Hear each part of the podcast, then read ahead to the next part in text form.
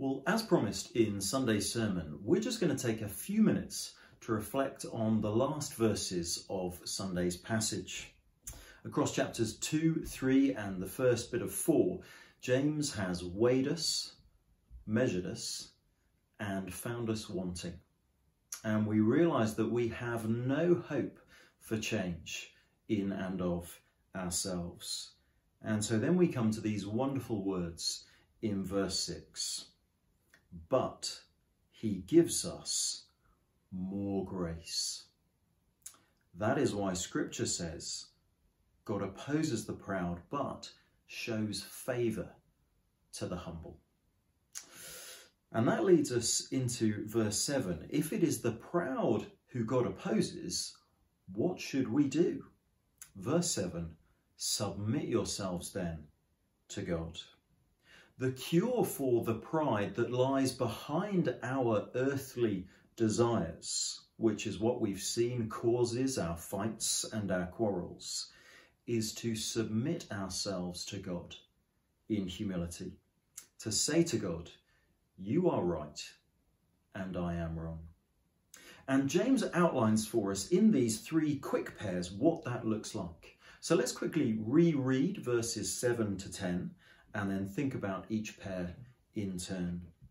Verse 7 Submit yourselves then to God. Resist the devil, and he will flee from you. Come near to God, and he will come near to you. Wash your hands, you sinners, and purify your hearts, you double minded. Grieve, mourn, and wail.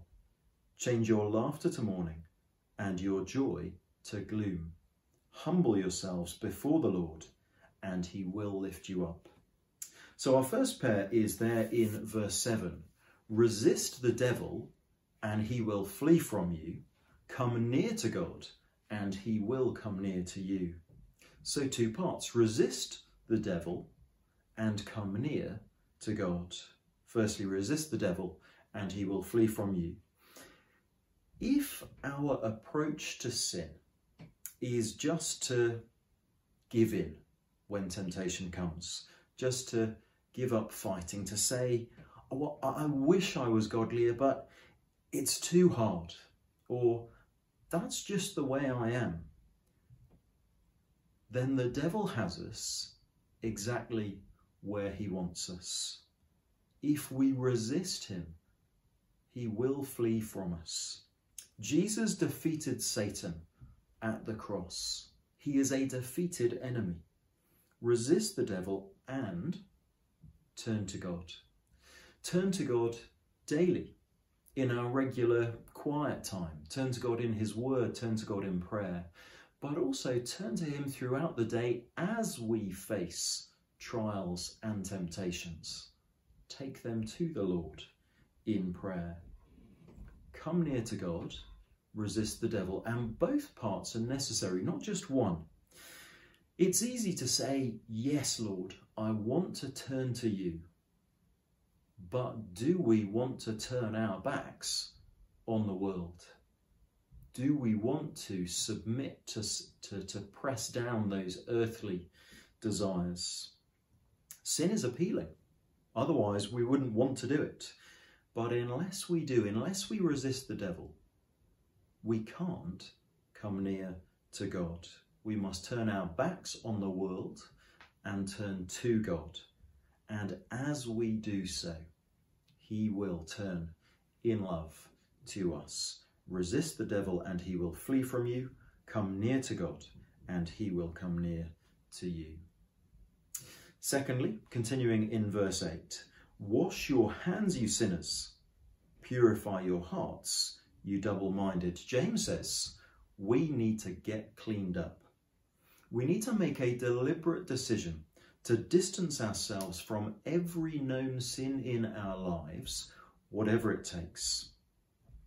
Wash your hands is a familiar instruction right now, more often for 20 seconds with soap and water. But James says we need to wash our hands of sinful acts. Stop doing them, whatever they are, and to purify our hearts. Think of purifying water. To purify water is to get rid of everything that contaminates it. In fact, thinking about uh, James's accusation that we are an adulterous people, contaminants, another word for that is adulterants, that which adulterates something which would otherwise be pure. Think of purifying water. Uh, you, you get rid of all adulterants until you have only water left.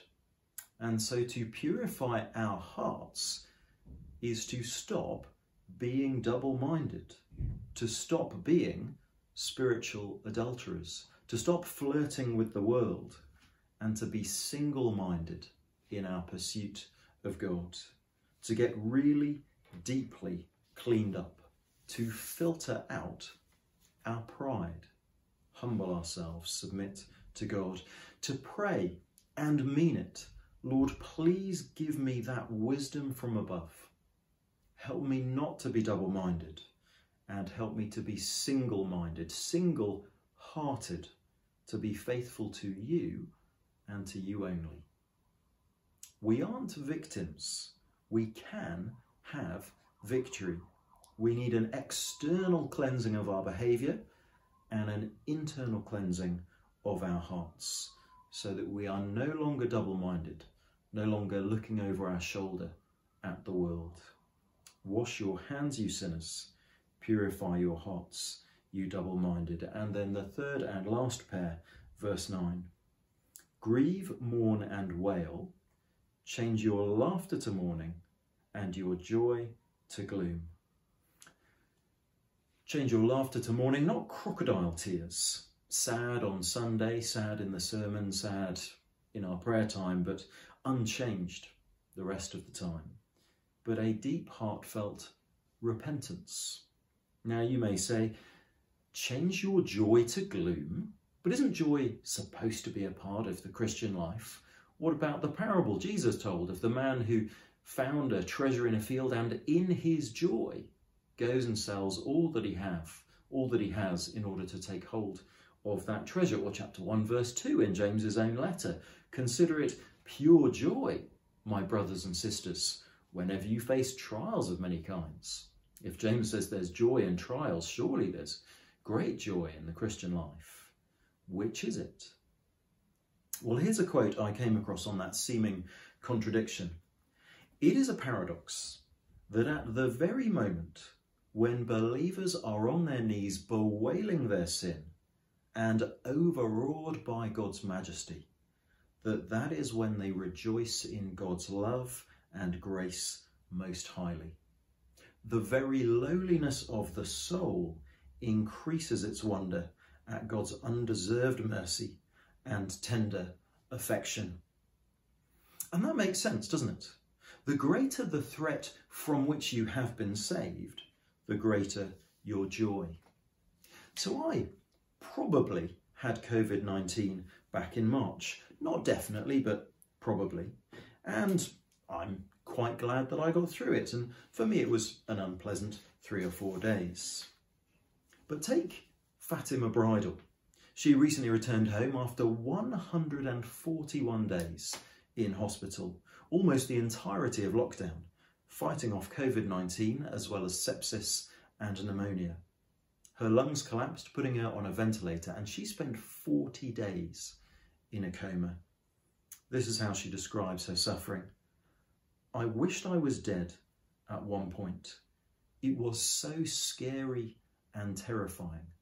I wanted to scream out, but I couldn't.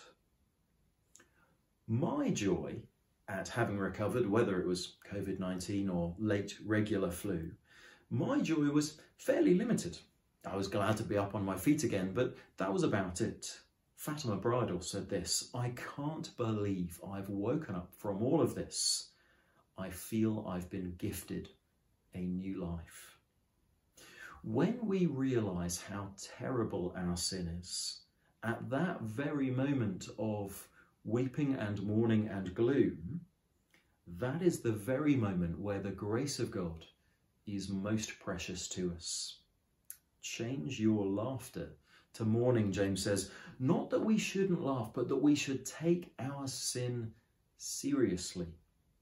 And as we do, the mercy and grace of God, the wonder of his forgiveness, the glory of the salvation we have in Christ will lead us to a purer and deeper and higher joy than any we would find in playing down or denying the depth of our sin. So it's not just that when we first become Christians, we were sorry for our sin and the consequences of our sin, but now we just roll along happily, we're fine.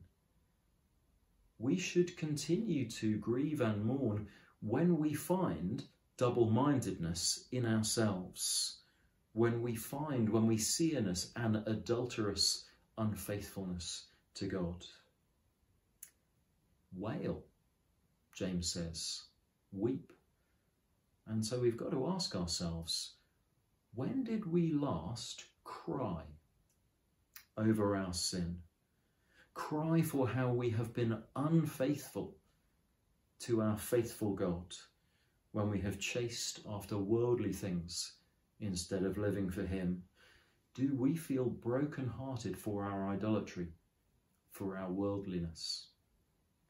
And in all honesty, I have cried over my sin in the past, but I struggle to remember when was the last time.